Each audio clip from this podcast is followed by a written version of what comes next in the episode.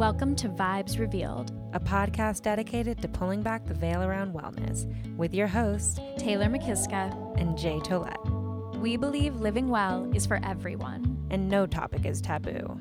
Join us on our journey as we redefine what it means to be truly well in a modern world. We're celebrating everyday magic, but always keeping it real. Let's vibe.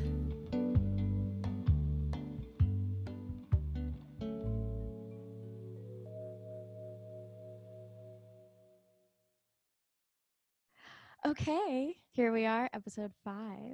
I can't believe we're at episode 5. We're like fully podcasters now. I know. It's exciting. It feels great. I really love it. So in today's episode, we are talking about love languages. But before we do, I kind of wanted to just do like a quick catch up because we haven't really talked in like a day. I know. like a real talk, you know, like we obviously like texted, but just like what's been going on, what's happening. Oh my gosh, I think after a whole summer of being really resistant to the idea that I need to be patient, suddenly like patience is coming so easily to me right now. That's amazing. And I've just been like on my own schedule, doing my own shit, not expecting anything in return, and I'm just like, things will come when they come. Just like my attitude, like it's very Virgo season, like I'm driven, I'm organizing things, but it's also very like I'm chill.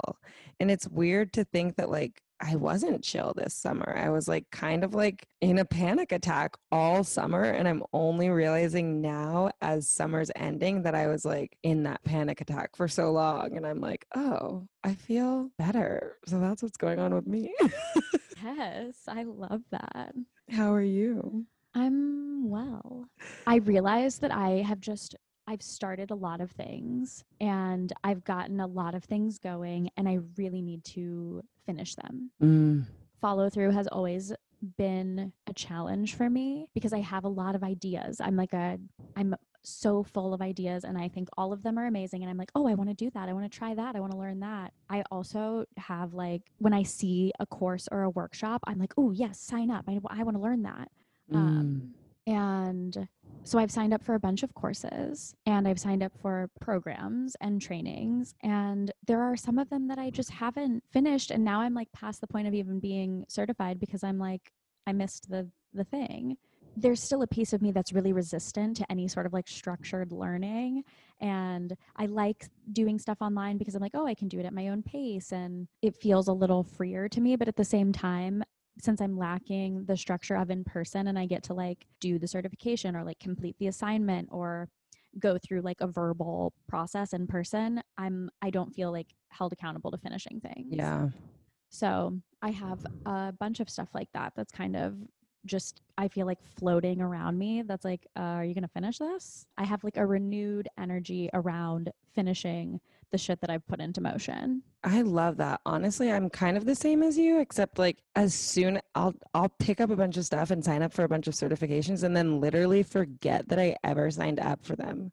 So they don't even really have the capacity to like stress me out and remind me that I haven't completed them, because I'm like, oh yeah, I signed up. Whatever happened to that? But it'll be like a year later that I'll be like, whatever happened to that? And I'm like, oh, I guess I missed it. But I'm like, why don't these things like stay in my brain? I like, it's so like quick in one ear out the other. And I'm like, oh, there goes that. Totally.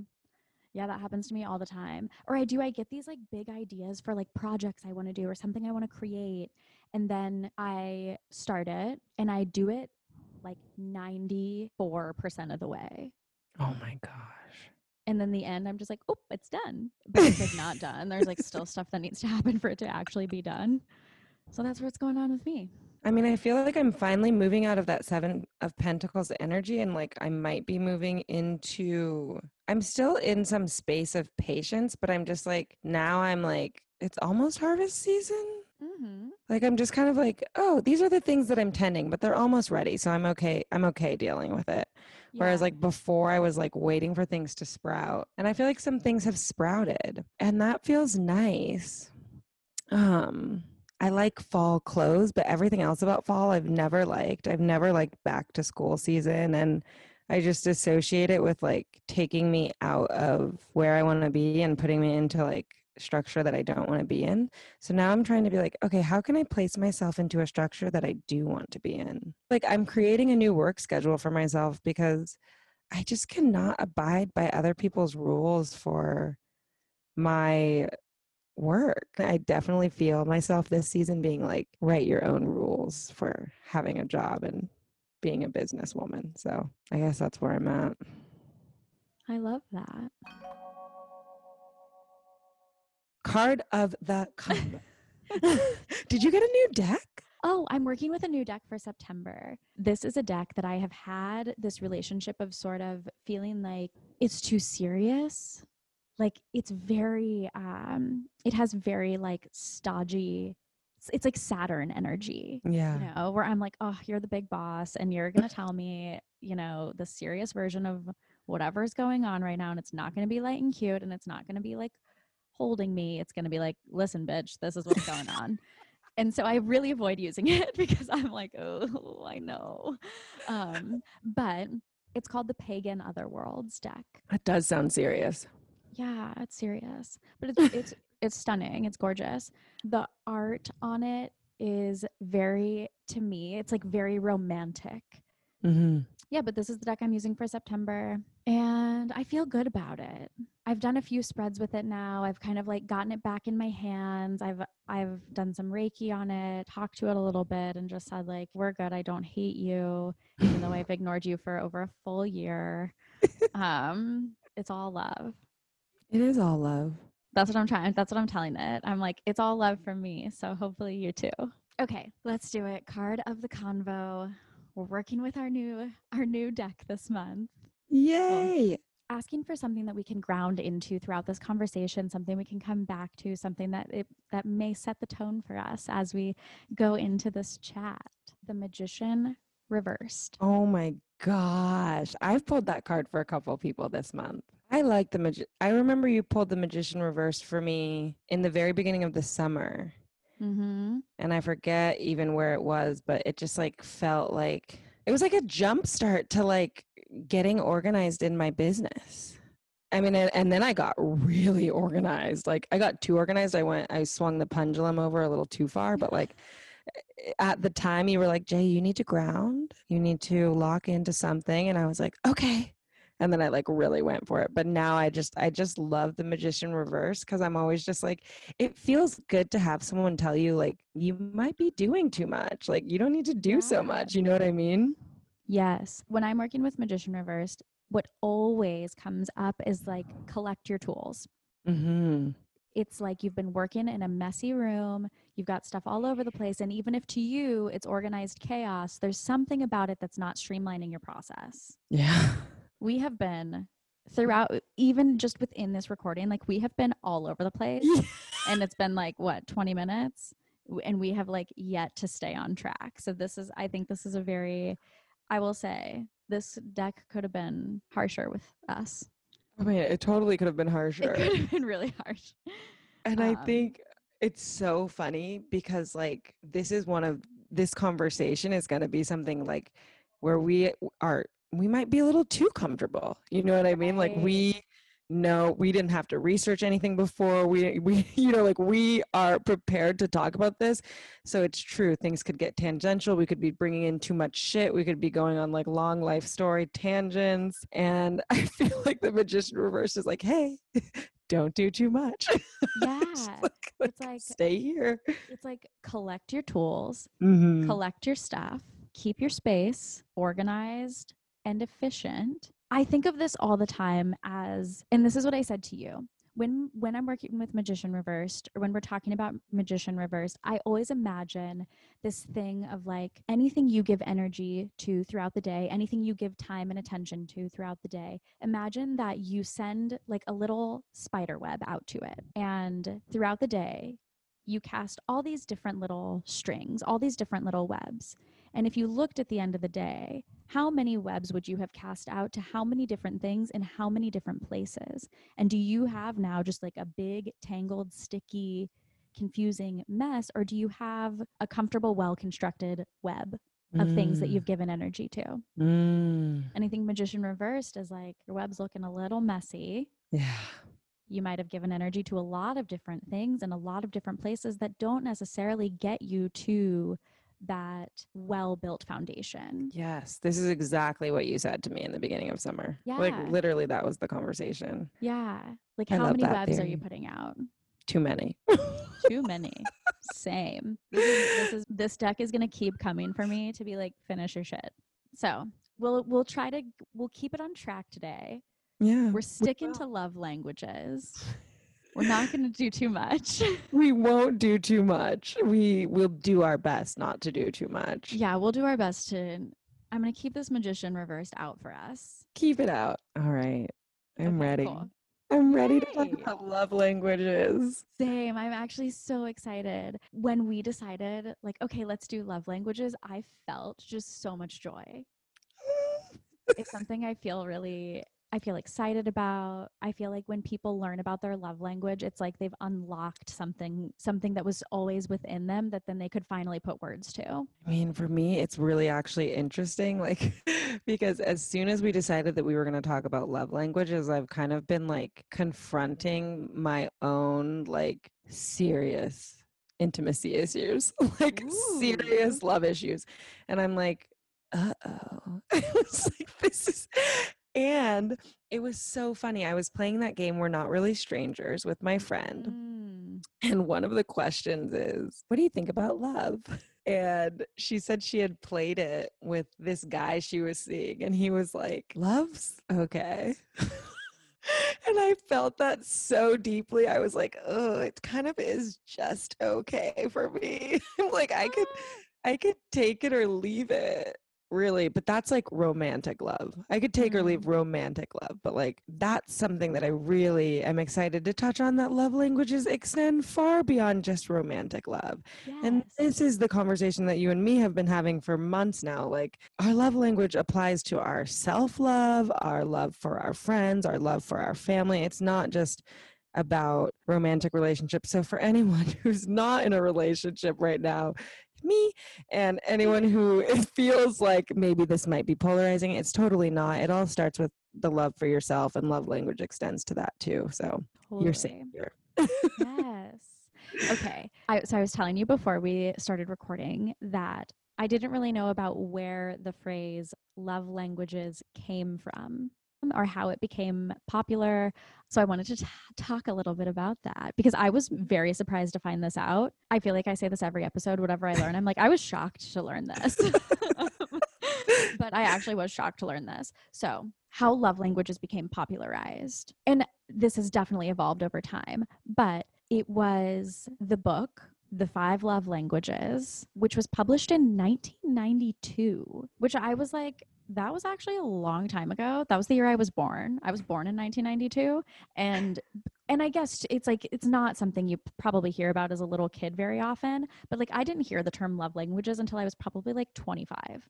That's what I'm saying. I thought it got popular like 2 years ago. I thought the book was like from like the early 2000s, to be honest. I thought it was too. I thought it was from like the mid 2000s. I thought it was like, yeah. Also, I didn't know who wrote the book, and I don't know why I was assuming that it was some like spiritual psychologist was what I had in mind, which I guess I'm not. It is a spiritual doctor who wrote the book, but let me tell you about this. So, okay. The book is written by Dr. Gary Chapman, who is a Baptist minister and like a religious radio host, and he is a doctor of philosophy. Not to like discredit Dr. Gary Chapman, but anything that I find out is like written by just like an old white man, I'm like, fuck that. It's not real. It's not legitimate. We don't need it. Throw it away. And then I was like, but this has been so useful to me. Love languages have been so useful to me when I discovered what they were. And I was like, okay, so I don't want to throw the whole thing away just because it was written by an old white guy. So when I found it out, I had to just like confront my own biases about religion and about their legitimacy. in adding to the conversation around like love and relationships. I was also really surprised to find out this book, there are like several versions of this book that he has co-written with other partners, but there is a version on love languages between parents and children, love languages specifically for teenagers, which I thought was really interesting. And also there's a version of this book that is just for men, but there is not a version of this book that is just for women. Ooh, that's... Yeah. That's what I thought too. And there's a version for single adults that does have, it's pretty much strictly to do with like romantic. Like finding romance? Yeah. Okay. And I think that it is, it's like very heteronormative. Yes. In all of its, throughout the book, the language is like very, very heteronormative. And the genre of the book is technically self-help Christian literature, which I also thought was really interesting. Really interesting. Yeah. So that's the lens through which all versions of the book are written, self-help Christian literature. Wow. And it put the whole thing in kind of a different lens for me, knowing that. But I ultimately think love languages, understanding love languages has been really helpful for me to have them as kind of a foundation for explaining the ways I like to receive love and affection, and also to identify the ways that I very naturally give love and affection. Yes. Yeah. I would have guessed self-help, definitely. Christian literature, hilarious. And it does make sense why it feels like a restrictive topic when you're just talking about relationships and like how to find love, and the self-help of like how to find love, which I'm like vehemently opposed against, just because I'm just like, some people just don't want love. Some people think love is just okay. You know what I mean? But it's like romantic love. I mean, or what? Right. I wouldn't even, I guess. Yeah. Romantic love. Let's call it that. And so, but then that's why when I started to have these discussions with you about how I'm like, oh, love language extends way beyond romantic love and beyond parental love. It's like self-love, I think. Let's take it back. Let's talk about the 5 love languages. Yes. Let's tell them what the 5 love languages are. And I think you used this phrase and I loved it. It wants to be said that there are probably a lot more than 5 love languages. We'll get to that. Yeah. But these are the 5 as defined by the book, and these 5 love languages, like if you do a quick Google search for love languages, this is what's going to come up. So let's go through it. 1, words of affirmation. 2, gifts. 3, acts of service. 4, quality time. And 5, physical touch. So we're going to go down the list and give a few examples of like what would fall under each love language. Right. So words of affirmation would be like a text telling someone really specifically things that they did well, that you like about them, things that are, you say it in words, you know, yes. You write it, you say it. Some people really need that like verbal support, you know, so low on my list. Yeah. You could not tell me you love me for a year and I'd be like, that's fine. Words of affirmation, like it's important for people who that is their primary love language. Affirmation is like you are affirming what is important to them. You are affirming their worth. You are affirming the things that they do and care about. Yes. Like saying, I see how hard you're working. Yeah, exactly. I really appreciate that. I really appreciate all that you're doing for me. You know, like they need to hear it rather than just be shown your appreciation. My sister is totally a words of affirmation person, and they all like, she always, whenever someone comments on my work, like says something nice about my work, she'll screenshot it and send me a picture, and she'll say, put this in your like, I forget what she calls it, but it's like a folder to remind yourself of how awesome you are. And I'm like, that doesn't do it for me. Like, it's like, I love you. And I know that you love words of affirmation. So she often saves emails that people wrote her that had kind words, or she'll like take pictures of like reviews of how great she did. And for me, I'm like, if I read over those, it doesn't really do anything for me, but like, I'll make a folder. Yeah.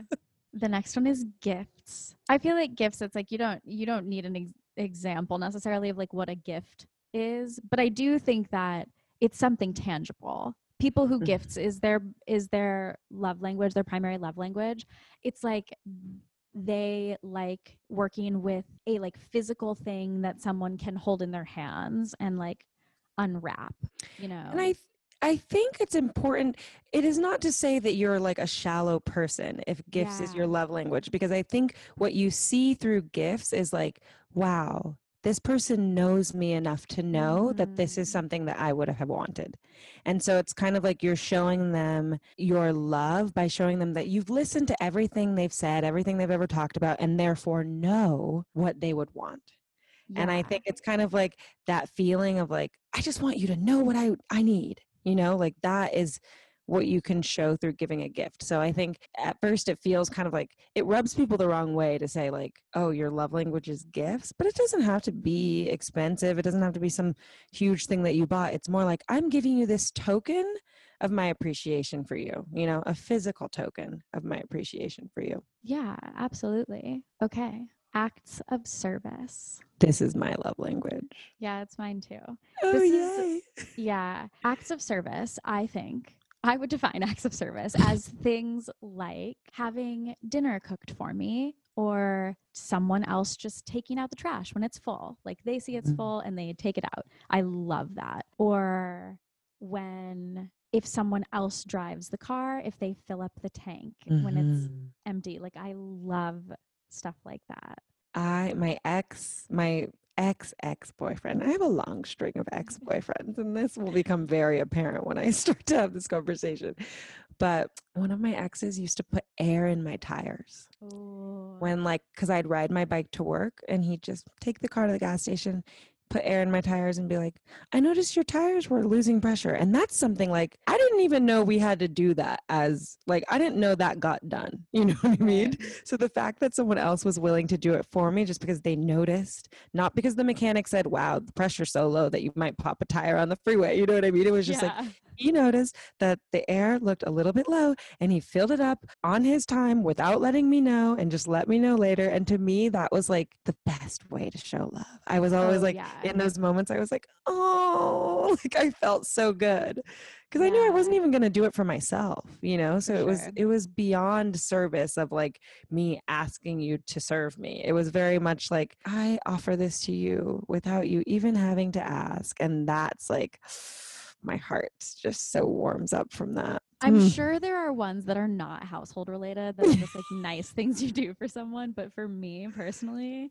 if you just like take care of stuff around the house, that is actually like a huge, just like my heart swells with that. But yeah, I think acts of service is just like when we put it in the frame of just like you show that you care by doing. Yeah. Okay. Next is quality time, which I, as we were prepping for this podcast, realized this is the language I speak. Quality time is the language I speak when I love someone. Yeah. And when I want to show love, I do it through spending one-on-one or in a small group. That's how I show love, is by being with a person in a very tangible way. Yeah. I mean, and for me, like Zoom is tangible. Like if someone or FaceTime catch-ups, like I don't like to text. I don't want to text back and forth with someone. I will always, if someone's like, hey, what's up? How have you been? I'm like, do you want to FaceTime? Or like, do you want to Zoom later this week? When are you free to catch up? When we can spend like a full hour plus together? That's my go-to for like, I want to spend time with someone. I want to see someone. Quality time, I think, is anything that you intentionally create space to do with someone else. Even if it's just like sitting and talking. I think of quality time like as like that feeling of just feeling good to know that someone is there, you know, like know that someone is there for you and wanting to be with you. And it kind of reminds me of like when you had like your first boyfriend in like middle school or something, and you would just be on the phone together, but just put the phone down and go about your day. Yeah. And then be like, are you still there? And just knowing that they're there for you and the time is held as like a container for you two, or like falling asleep on the phone and then being like, are you still awake? I'm awake. and like trying to be there together, even if you weren't, that's like, to me, like such a quality time thing of just like, we want to be together all the time and we want to be in each other's space, even if we can't physically be or whatever that it may be. Yeah. Okay. Next, physical touch. I think that this one is also really like, you don't need a ton of examples of physical touch, but if you are someone who is like, you like to hold hands, or PDA is like your jam, you love to like kiss and cuddle and be close and touching. And I think that's this one's interesting for me. A lot of men have physical touch as their number one. And I think that a lot of us, I like to speak to like the don't get it twisted, like don't be judgmental, because I think a lot of us would think, duh, it's because all men want is sex. But I don't think that at all. And I don't think that physical touch is even about sex. I really think that it's about like, there's some type of affirmation within the body where like for you to touch is to say, I want to be close to you. And being close to you makes me feel safe or creates a space that I want to be in. And it is often like, sometimes you see that couple where like the boyfriend just has the hand on her shoulder, you know, and it's just like, hey, I'm near you. I'm here with you. I'm touching you to let you know that I feel close to you right now. And it doesn't have to be something so intimate as like a kiss or holding hands or cuddling. It really can just be like, physically, I need bodily awareness that like we are together. Yeah. I think of physical touch too with babies, of like babies need skin to skin time, you know? Yeah. I think touch is such a way that we bond. I think touch is something that it's this huge indicator of I'm comfortable with you. Mm-hmm. Is when you feel like you can touch someone. Yeah. Like there's a wall that comes down with touch that I think is a little more potent maybe than some of the other languages. Mm-hmm. It's funny because physical touch, I think, is my lowest one. Really? We'll get to that. It's. I think it's interesting because I love physical touch. I'm like a very sexual person, and I love like hugs. I give everybody hugs. Like I'm very like into physical touch. I just don't view it as an indication of love. Mm-hmm. I'm like, I almost view it as like this is a normal thing. Like I'm the type of person who's literally made out with every single one of her friends, like girls and guys, you know what I mean? I just like love kissing people. Like, and it is kind of a way that I show love, but it's more of a way, like it's almost like platonic. You know what I mean? I'm just like, I touch everything that I love. And like, I want to you know, everything that I like gets a touch, gets a kiss, gets a hug from me. And it's less like a way that I actually show, like, I truly love you. And that's such like I have so many friends that I love, so many people that I can include in my, like, you're in my love circle, but then so very few people that I actually like let in past like my emotional barriers where like the real like love comes through. Like so few people are able to like break through that. So it's interesting because so many people get my affection and my physical touch, but so few people get acts of service from me. You know? Yeah. Okay. So those are some examples. Let's talk about, I'm like a very big believer that most people have like a language that they speak and a language that they receive. Yes. And I also think, obviously, we all use all of these languages at some point. Mm-hmm.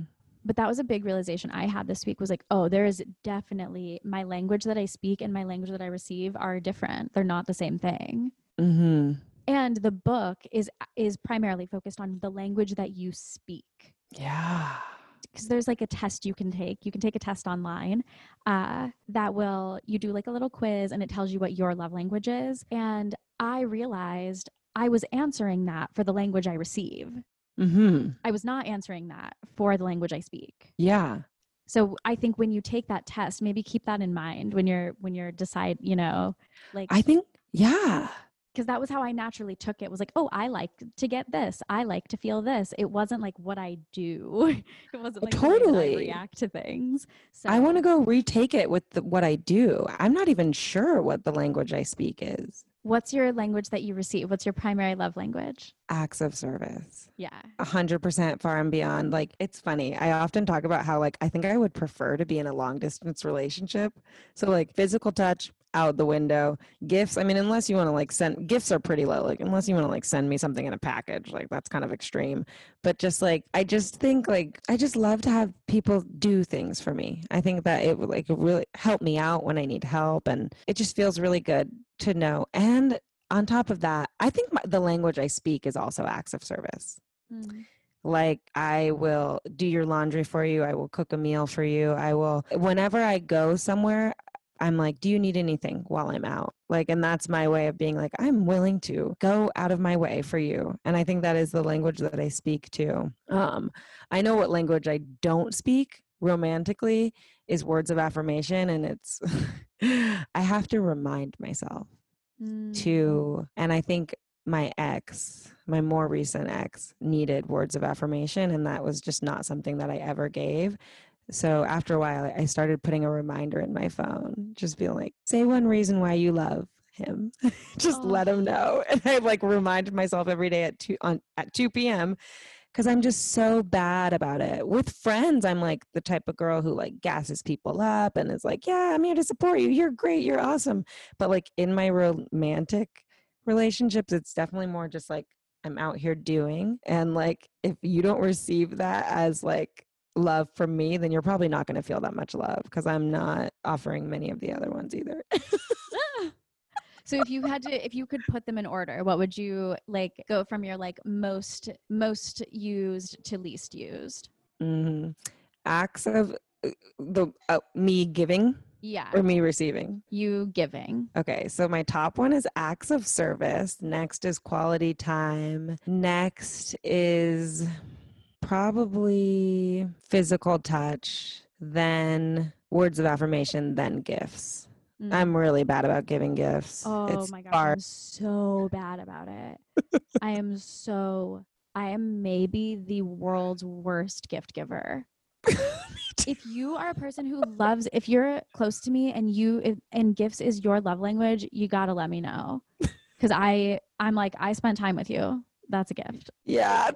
My presence is a present. Literally, like that's my mindset. I think for me, a lot of times it comes down to like, not just that I spent time and my presence is a present, but I kind of feel like anytime I spent money, that sort of takes the place of gift for me. Like if we went out to dinner or we did something else that costs money, to me, like that was the gift. And I know that for people who love gifts, like it's not the same.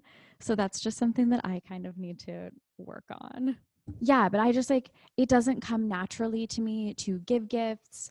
I don't think about it as something. And it's like, it's not that I don't know this person, but like, I know I like to receive very practical gifts. I don't really want stuff in my house that I'm not going to use. Like I love little trinkets and tchotchkes and stuff like that, but that's all stuff that I get myself. And this is enough. But yeah, with gifts, I'm like, it won't be at the top of my list to get someone a gift, especially if we did spend time together or we did something to mark the occasion. Like if there was some other celebration that took place, gift giving is not at the top of my mind. Mm-hmm. You know? I feel that. But if you're like, no, gifts is my love language and I would rather you get me a gift than come on the trip, or I would rather you get me a gift than come out to dinner with me, then like, for sure. I'm so happy to do that. But you like, let me know what you want because I don't know. Maybe we shouldn't talk. Maybe we should have a guest on that, like actually like loves gifts. The language of gifts, because we're not speaking it right now. Truly. Oh my gosh. Yeah. Tell us if you're an expert on gift giving and we'll interview you on this podcast. Yeah. You can teach us how to be better gift givers. How to like find more grace in it. Cause we're just like, yeah, fuck that. Yeah. I'm like, I'm just gonna show up at your baby shower empty handed with just my love. So I'm like, here's your $3 bottle of Trader Joe's wine. Love it. Yeah. I put a bow on top of it. I'm like, the bow cost more than the bottle of wine, but that's fine. That's how it goes. That is truly how it goes sometimes. Also, what's your order? Okay. My order that I give is for sure quality time. I really value spending time one-on-one with people in person, talking to them, being with them. My second is words of affirmation with my friends. I want to comment on their stuff or like respond to their stories or text them and just keep them updated. Or if they put out something I think was really cool, like I'll text them and let them know, like, I think this is so amazing that you did this. I love it. Then probably acts of service, which also I think I do reserve acts of service for special moments. If I'm in a relationship, I'm really attentive to that person. I'm much more attentive to my romantic relationships than I am to my friendships or to my family relationships. And that is something that I want to be better about because it wasn't really something I noticed until pretty recently. Then probably physical touch, which is pretty low on the list. I'm not naturally very affectionate. I'm not a hugger. Like I don't hug people. And when someone wants to hug me, I'm always like, okay, like, yeah. Yeah. You always accept my hugs. Yeah. I think too, I can kind of sense now when someone is affectionate and I know that that's how they communicate, I'm receptive to it. Mm-hmm.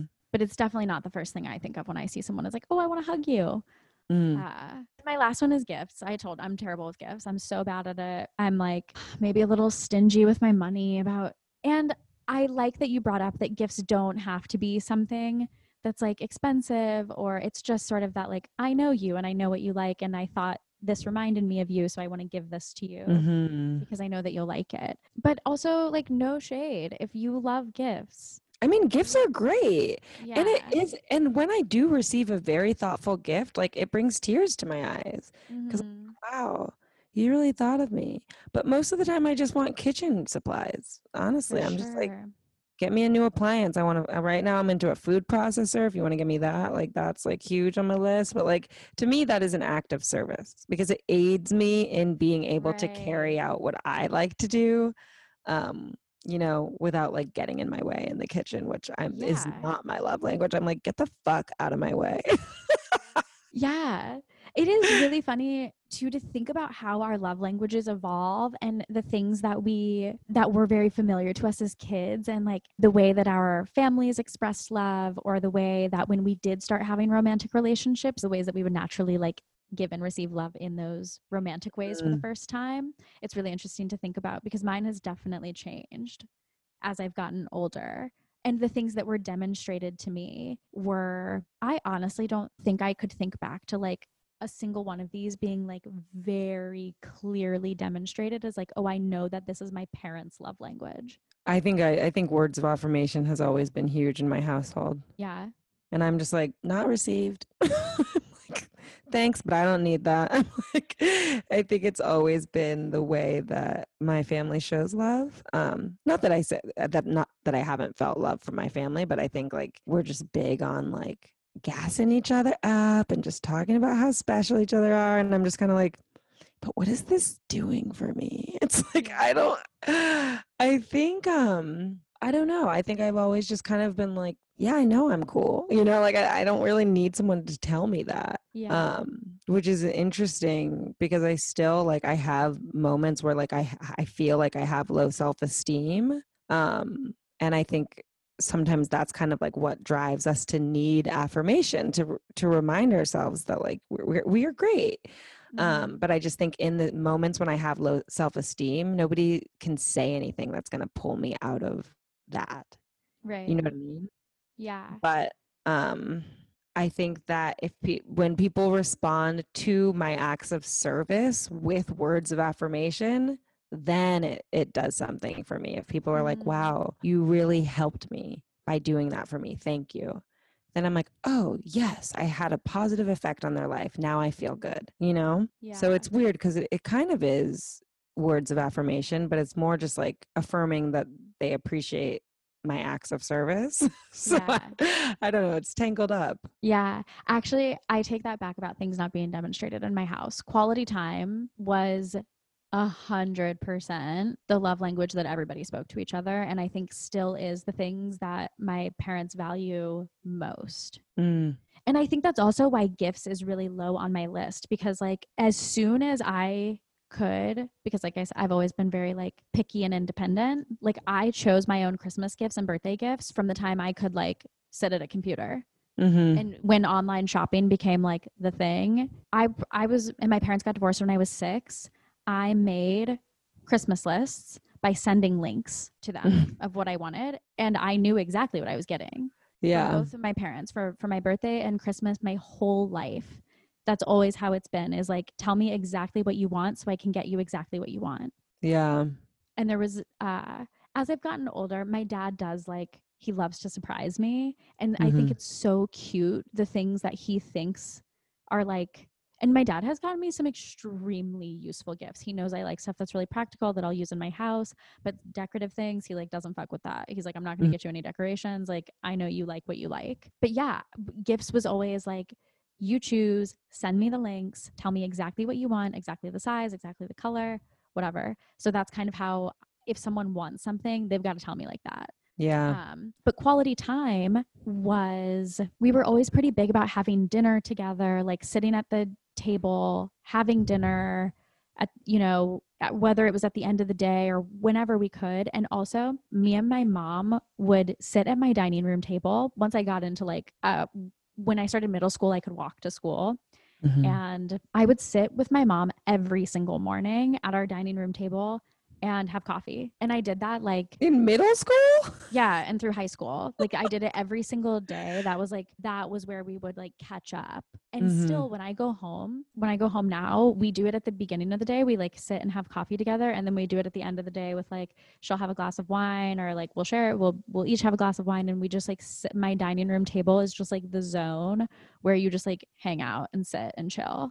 And oh my God, we did not do that in my family. Really? Quality time was not up on the list. Like the dining room table gets sat at twice a year, maybe three times, depending on if we're like celebrating the holiday at home. But it's like, it doesn't get used. And then we never ate dinner together. It wasn't a thing. It wasn't like, it's dinner time. It was like, dinner's ready. Bring it to your room. Like that's like very much like how we were. Like we all had TVs in our room. Like it was just like, there was no like the family room. The family room is a decorative room that has instruments in it and nobody sits in it. Like, it's just funny. Quality time was not a thing for us. Yeah. When I got into college, I like recreated that same thing with my college roommate. Our dining room table was like our zone. And it was where it was like the main place that we hung out in our house. That's so cute. That's funny. Because, yeah, now quality time is big for me, but it wasn't growing up, and maybe that's me compensating. I would love to be the type of person who, like, when I'm in relationships, I'm like, dinner's ready, let's sit together and eat it. And I like to eat dinner at the table. Like, I don't like to eat dinner in front of the TV or that kind of thing. It was always nice to just like, and I like the time that goes into, like, I always liked it when like I was cooking and then my boyfriend would just stand next to me and talk to me, not offer to help, because it stressed me out to delegate the tasks. I'd rather do it myself, but like just like him being around while I like cooked, and then we sat down and ate together. I always like treasured that. Yeah. Yeah, it is thinking about that was where I came to the realization of that, like my love languages were different because I still think of that as like, that is quality time is the primary way I like to receive love from my family and from my friends. I would rather plan like, oh, let's go sit at a park together and catch up for an hour than like, or like, let's go on a hike and catch up, or let's do, you know, let's like go to a place and be together. And that's quality time. And that's what I love to do with my friends and family, but in a romantic relationship. And I also think it's so fascinating to me to think about the sort of like romantic patterns we developed as kids, as like when you first had a crush or when you had your first relationship. Those really were so different from my love language with my family, and they've changed as I've gotten older. With my high school boyfriend, we wrote each other notes, paragraph long texts. We were always like, we talked all the time. I cannot even fathom talking to someone that much now. Yeah, it's too much. It's wild, but it was so sweet. It was so cute. I think a lot of teenagers need words of affirmation. Yeah. They're looking to like find their place. And if they need you to be like, you're in the right place, you know, like that's so grounding for a teenager who just feels like all over the place all the time, you know? Yeah. Okay, so I have a funny story. Okay, tell me. I love this story, and I think it segues into a good question. So one time, me and my sisters, I have 3 older sisters, and we were talking about love languages. We have like a little like group chat, and we were all like, what's your language? What's your love language? And one of my sisters didn't know what the 5 love languages were. She just assumed, you know, you have context, like love language. She just assumed that it was your language of love. And she goes, my love language is equity. I was like, first of all, guess what her sign is? Oh, she's a Capricorn. No, she's a Libra. What? Oh, equity. Okay, she's like justice and balance. And she's like, my love language is equity. And we were like, that's not even one of the love languages. And we all started cracking up. But it got me thinking, like, my love language might be equity. It's not. But like it got me thinking, what would be my love language if I weren't confined to, and I especially like this question because it was a white male heteronormative situation that created these. It's like, what is your love language? If you were just to make up love languages, or what would your top 3 be? Taylor's love languages. I'm going to have to think about this for a little bit. Yeah, that's worth a think. I can show you mine. I'll show you mine. Tell me. Because I've thought about it since. And it's not so much equity. Like my sister, when she said equity, she's like, I like to see that my husband has the same amount of food on his plate as I have on my plate, even though I know he eats more than me. Like she truly just like justice, you know, and she's also a lawyer. It's just kind of like, it just so makes sense about her. And that's not quite me. Because like, I don't need that level of equity, but what I do need, which it creates very difficult situations and relationships for me. I recognize that like, this is something that I need to work through. I need, like, if I'm doing something for you, this is what I expect in return. And it's not actually like I filled your tires with air, so you have to fill my tires with air. It's more just like, I'm showing you acts of service because I want acts of service. So like, I'm going to be mad if I keep showing you acts of service and you keep giving me words of affirmation. Cause I'm like, I don't want those. You know what I mean? And like, what I really want in a relationship is someone to recognize that I'm giving to show you love, and therefore you can show me love by giving to me, like giving acts of service to me, you know? And yeah. I get to this point where it's like, people are always like, Jay, you can't just expect people to read minds. And I'm like, but I'm not asking them to read my mind. I'm asking them to read my actions. You know what I mean? Yeah.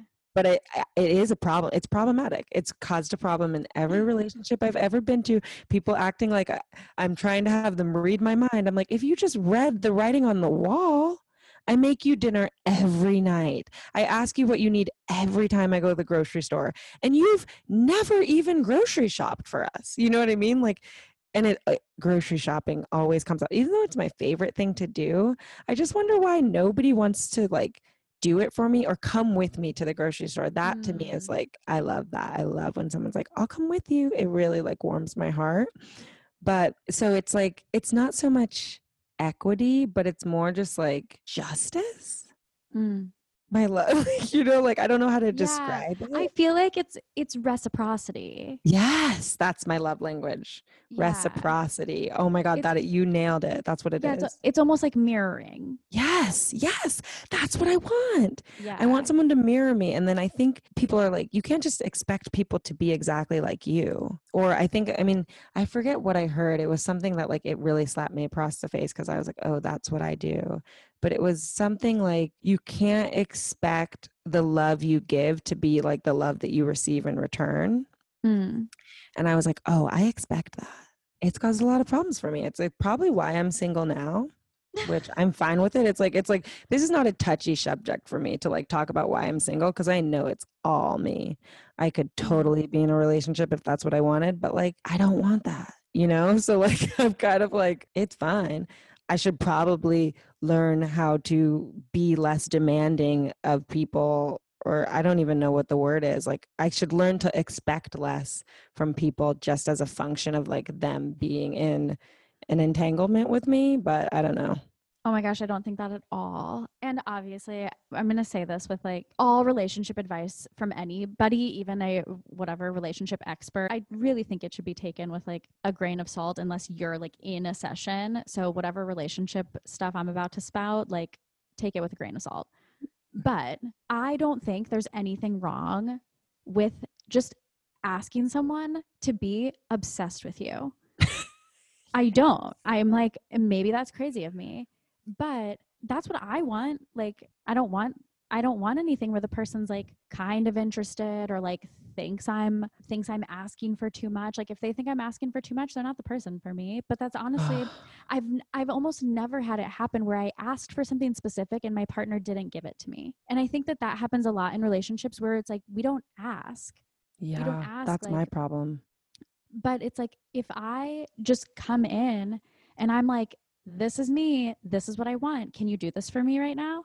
It's never happened that someone was just like, no. Or maybe it's happened a handful of times. And that was just sort of the like, I don't think this is going to work. Like we're not, there's something about us that's not aligning if you're just saying like, oh, I can't meet this need you have. Yeah. I'm talking emotional needs here also. Like, I mean, having your emotional needs met, if you ask your partner for something and you really state to them and you're coming from this vulnerable space, like this is an emotional need I have. And I'm just asking you to meet that. I'm asking if you can meet this emotional need. And I don't think there's ever anything wrong with that. Like it's never too much to ask for having your emotional needs met. Definitely. Yeah. And I think that's actually a really good distinction to make, because that's where love language, that's the language of love languages, you know, it's like, this is how my emotional needs are met. This is what I need to receive from you. And if you can't speak that language, then it probably won't work, you know? Yeah, exactly. When I'm first dating someone, it's like, oh, now I just get to tell you all the things that are amazing about me. And like, I hope that you're obsessed with them. I mean, okay, I really feel that. I was in a long string of relationships. I was in a long-term relationship from the age of 23. I would even say 22 all the way until last year when I was 29. And all of my boyfriends were very obsessed with me. And I think it's like, it's like, that was a requirement that I had, but I also like felt that it was overwhelming for me and that I could not handle it. And that I like needed to like push it all away when after about 2.5 years, when that's kind of my like expiration date on things. So I'm like, is that really something I want? Like someone to be like really obsessed with me, or I want someone to be obsessed with me, but like not say it too much and not like be in my space too much, but like also want to spend. I like a lot of contradictions. Honestly, I don't know what I want. And that's why I'm kind of just like, you should stay single. Cause like nothing really, it doesn't hurt for me to be like, I'm single right now and this feels pretty good. Like relationships honestly have always been like a source of stress for me because like, I expect a lot out of my partner and I expect a lot out of myself. My mother called me long suffering. I've brought this up before, but like, I will be so hard on myself to like be the type of woman that I would want the reverse man version of. But it's like, do you really want someone who's literally suffering all the time, trying to like do too much for you? And I'm like, oh no, maybe that's not quite what I want. So like, it's clear that I'm confused. But I think I've always been the type of girl who like meets someone on a Tuesday and has a boyfriend by Saturday. Mm-hmm. And it's very much like, it's a rush. It's a mad race to whatever it is that we were getting to. And it's always really fun. And it's always really loving at first.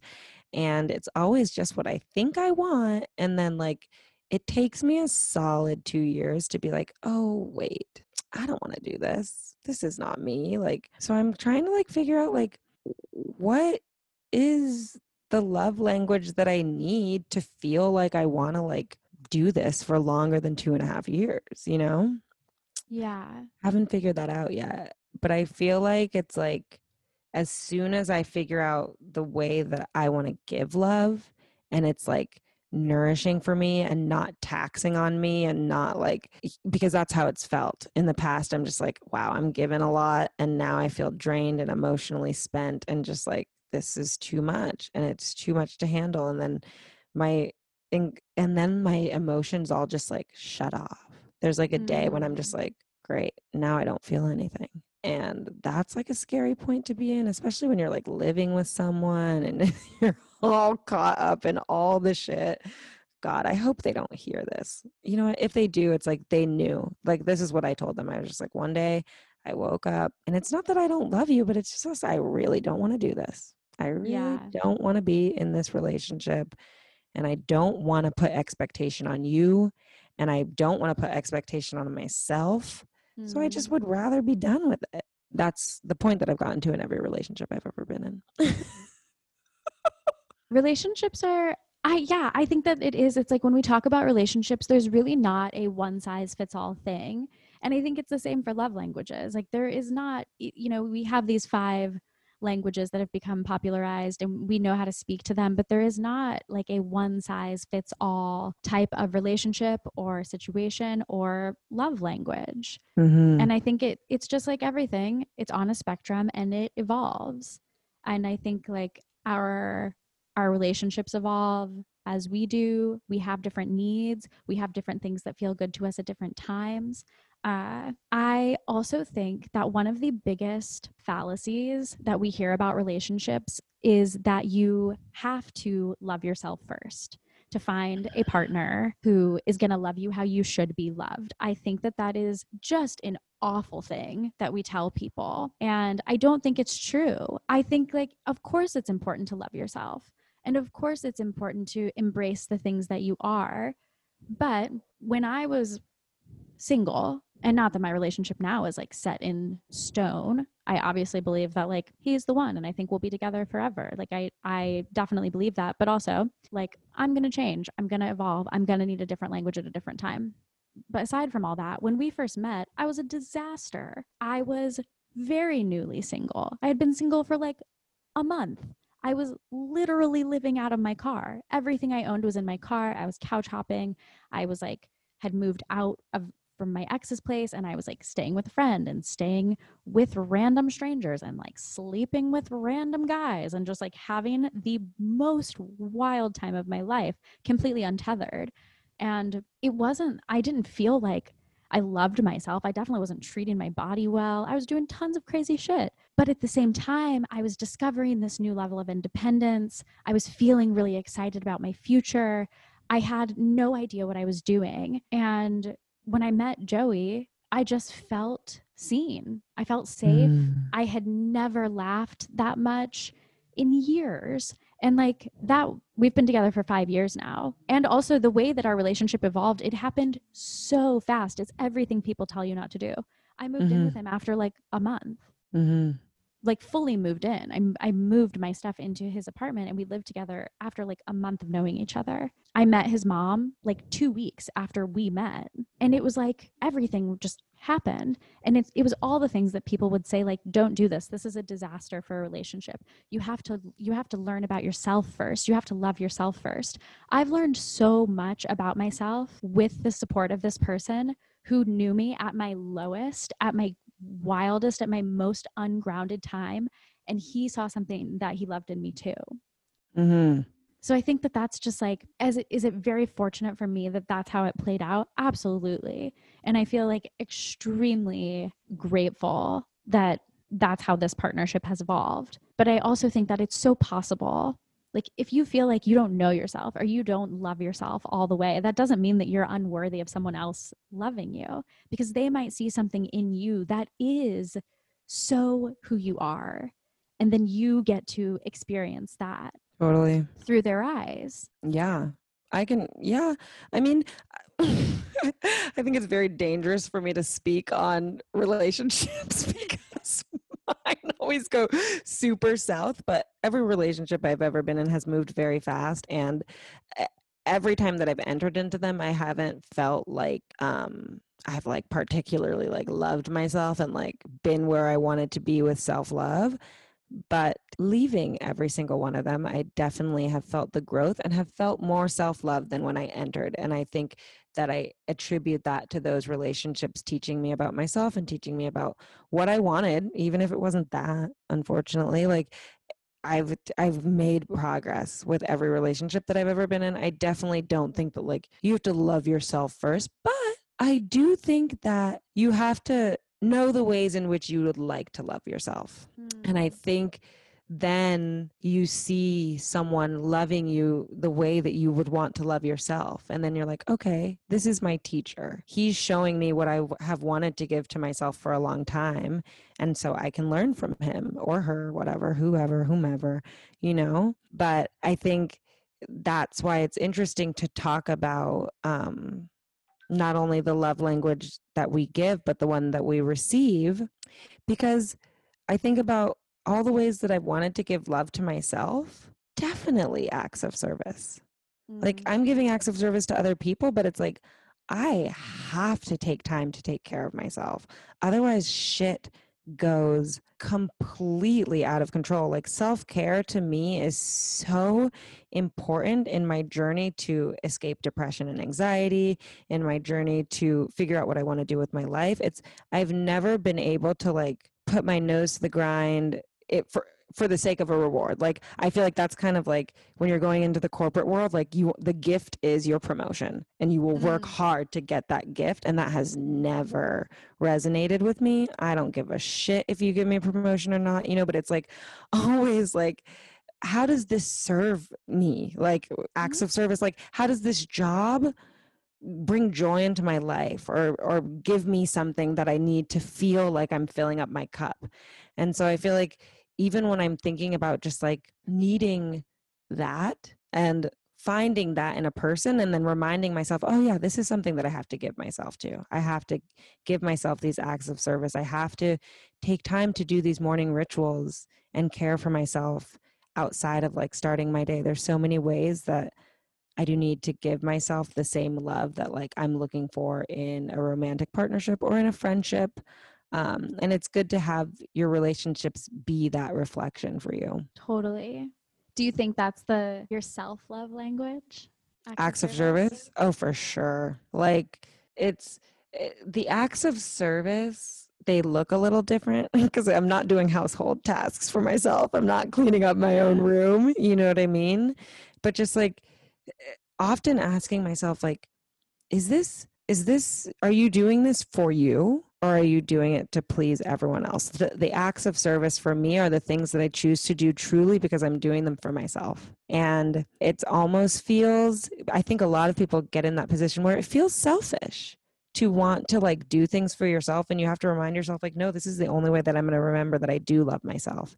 If I'm willing to not always listen to what everyone else is telling me to do, what else is right, what's good for them, you know, like, and I do get caught up giving too much away, giving too much service to other people, like, you know, like going above and beyond even my means, you know, where I'm like, I'm actually fully depleted. My cup's empty and I'm still trying to give. Ooh, never works out. So yeah, I mean, that is my self-love language. What is your self-love language? I actually think that it is quality time. I was going to say this too when we were talking about like if you could just create a love language, like what would it be? And with that same sort of like, I want my partner to be obsessed with me. It's that I want them to be obsessed with all of the things that I am. And one of the big things that I am is a person who needs space. Mm-hmm. And I want them to love that I want them to be like, yes, I love that you need your own space because I do too, because I have my own passions and projects and things I need to work on. But quality time with myself, it's something that I need and I value and I love to spend time just doing the things that I like to do alone. Mm-hmm. Back when coffee shops were like a thing, I loved going to a coffee shop by myself, bringing my book, ordering a cappuccino, and just like chilling. I sit out on my balcony by myself and read. I love to have my mornings where I do my coffee ritual that I'm just like alone and I don't talk to anybody. I'm not like engaging with anything. I'm just by myself when I work out, like that's quality time to me, is like, I'm doing this for me. I'm spending time with myself. I'm getting comfortable in my body. Like it feels really special. And I think that it's really important to me. Having my own space is super important to me. And even when I am partnered, even when I am spending a lot of time with family, with friends, whatever, like I always need that time to be alone. This is bringing something interesting up for me. I think like a lot of times we talk about like finding like motivation or finding ways to be consistent in our practices of self-love and self-care. And always the suggestion for motivation is like, find your why. It's funny because what you just described, I need for myself too. I just call it acts of service for myself. Yeah. You know what I mean? And you call it quality time. So it's like, maybe even the way that we're speaking about these things that we're doing for ourselves changes how we relate to the love that we're giving ourselves. And it's like, just remind yourself, like for me, working out, that's an act of service to myself, to my body. I'm like, Jay, you got to put in the work on this body because you're going to be happy later. You're going to feel stronger. You're going to be excited when like you notice that you can, you know, do more squats than you could last week. And like, that's acts of service, but to you, it's just quality time with yourself.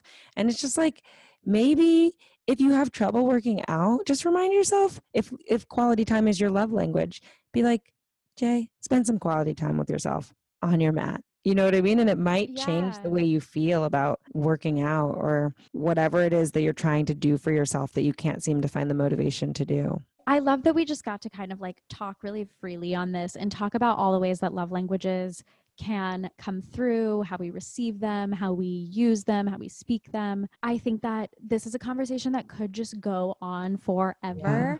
And it's something that I never get sick of hearing about from other people. When the conversation of love languages started happening with my friends, I was like, oh my gosh, yes, please tell me how you like to be loved. Yes.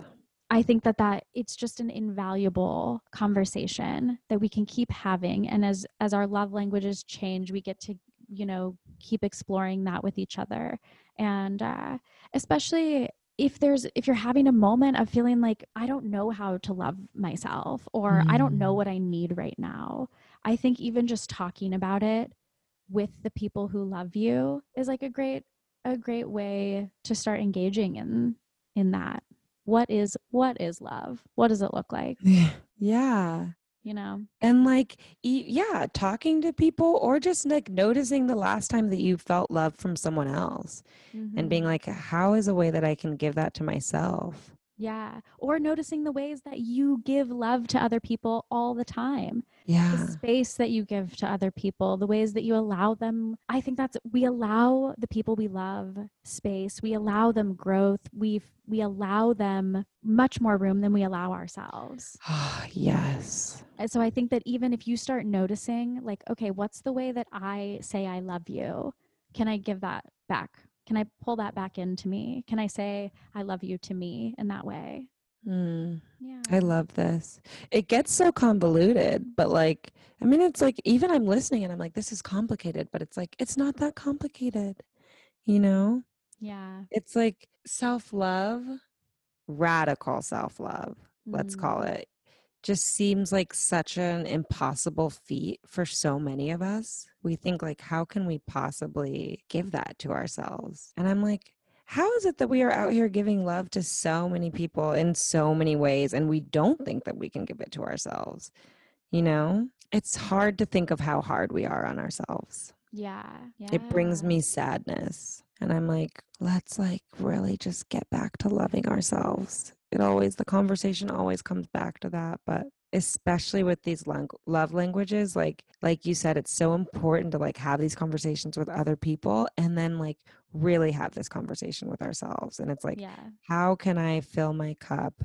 How can I feel love for myself so that it's easier for me to give and receive love in the end? And I think, you don't have to love yourself to find yourself in a relationship where you're able to give love, but it's so much easier when you do, you know? It's so much easier when you do love yourself and then you're like, oh, I feel better about this. You know, like it just feels lighter. Yeah. Well, let us know what your love language is. Yeah. Let us know the language you speak. Let us know the language you receive. Let us know if you speak a different love language with your friends or family than you do with your partner. I would love to keep having this conversation.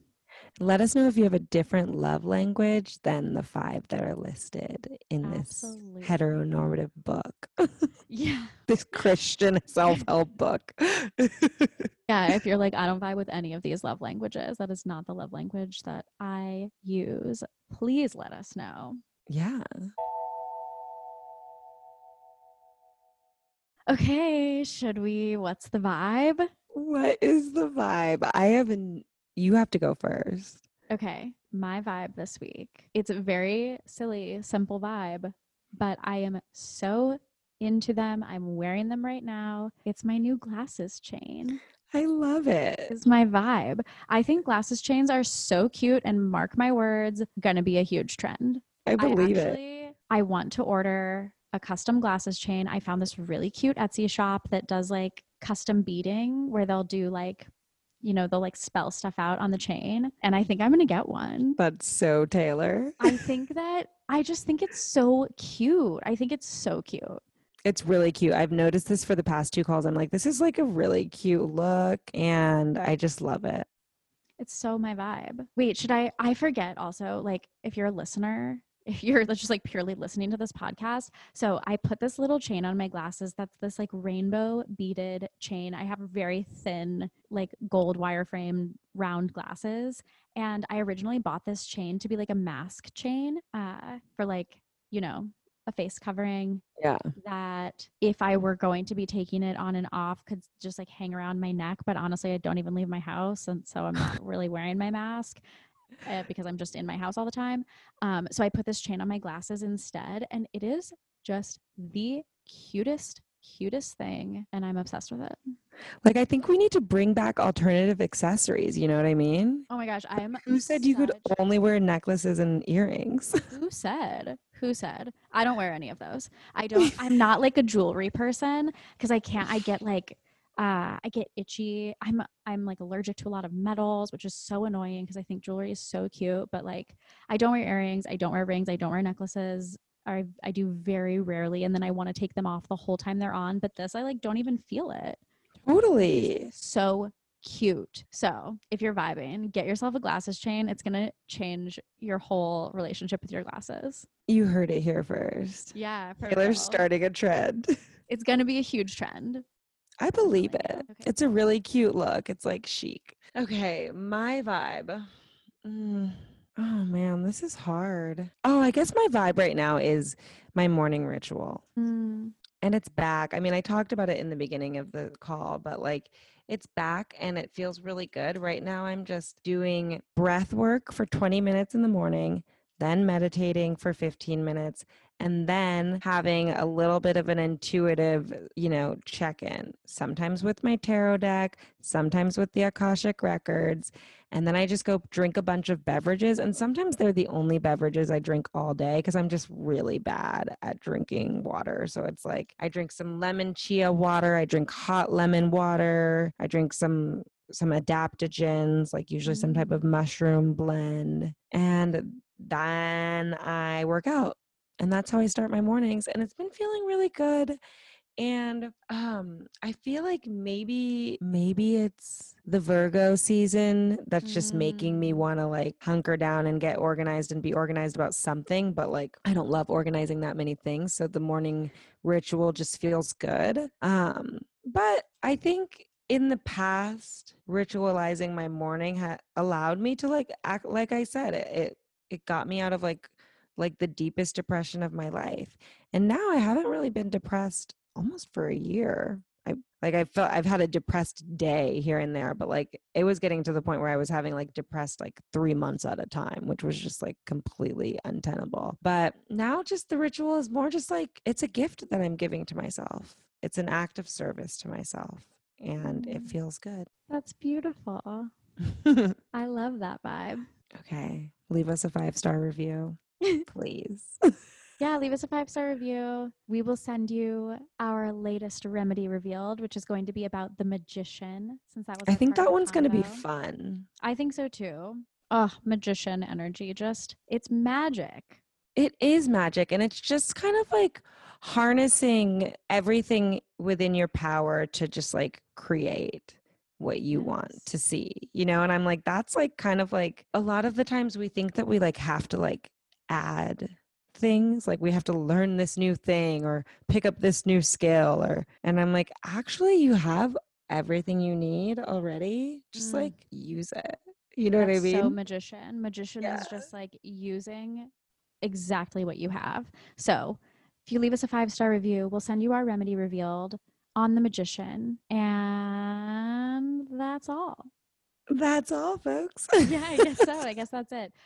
You can find us on Instagram and Twitter, which we have never used, but we do use Instagram. So you can find us at both of those places at Vibes Revealed.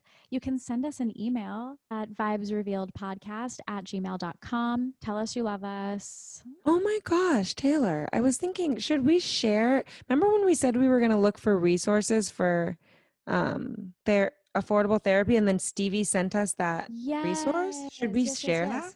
Yes. So our stunning friend Stevie from What's Your Sign podcast, if you haven't listened to that, I just could not recommend it more. If you like astrology, if you're curious about astrology, if you are astro inclined in any way at all, it is one of my favorite, not just astrology podcasts, but one of my favorite podcasts in general. Definitely. Yeah. So our friend Stevie from What's Your Sign, when we put out the call last week for some affordable therapy resources, Stevie was kind enough to send us this resource. Yes. She sent us a link that offers therapists on a sliding scale. It's openpathcollective.org.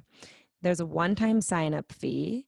And then you have access to therapists that work within your budget. And all sessions are $30 to $60, which is amazing. Because I've worked with sliding scale therapists in LA. And usually that's like $100 to $200 is like the lower range prices for therapists in LA. So that's a really good price just to be able to get an initial conversation in. And if you want to carry on, if you're looking for that type of support, definitely check out that link. We're going to put it in the show notes. And thank you, Stevie, for letting us know. That's such a great find. All right. I guess that's it for us. If you have any questions, if you want to chat, if there's anything at all that you need from us, if there's any way that we can show you love, let us know. Now you know all about the ways we like to receive love. Yeah. If anyone wants to be my boyfriend listening to this, I'm kidding. I'm really loving the single life right now. Please don't contact me. It's like, I'm seriously cannot with relationships right now. I'm like, maybe when winter comes along, but like right now I'm just like, no love for Jay. She's on that self-love shit. I'm self-partnered. That's beautiful. We love you all. I know I'm saying this is just words of affirmation here, but if you're listening to this, you're going to have an amazing day. Everything you're working on right now matters. The things you put out into the world are powerful. You are stunning.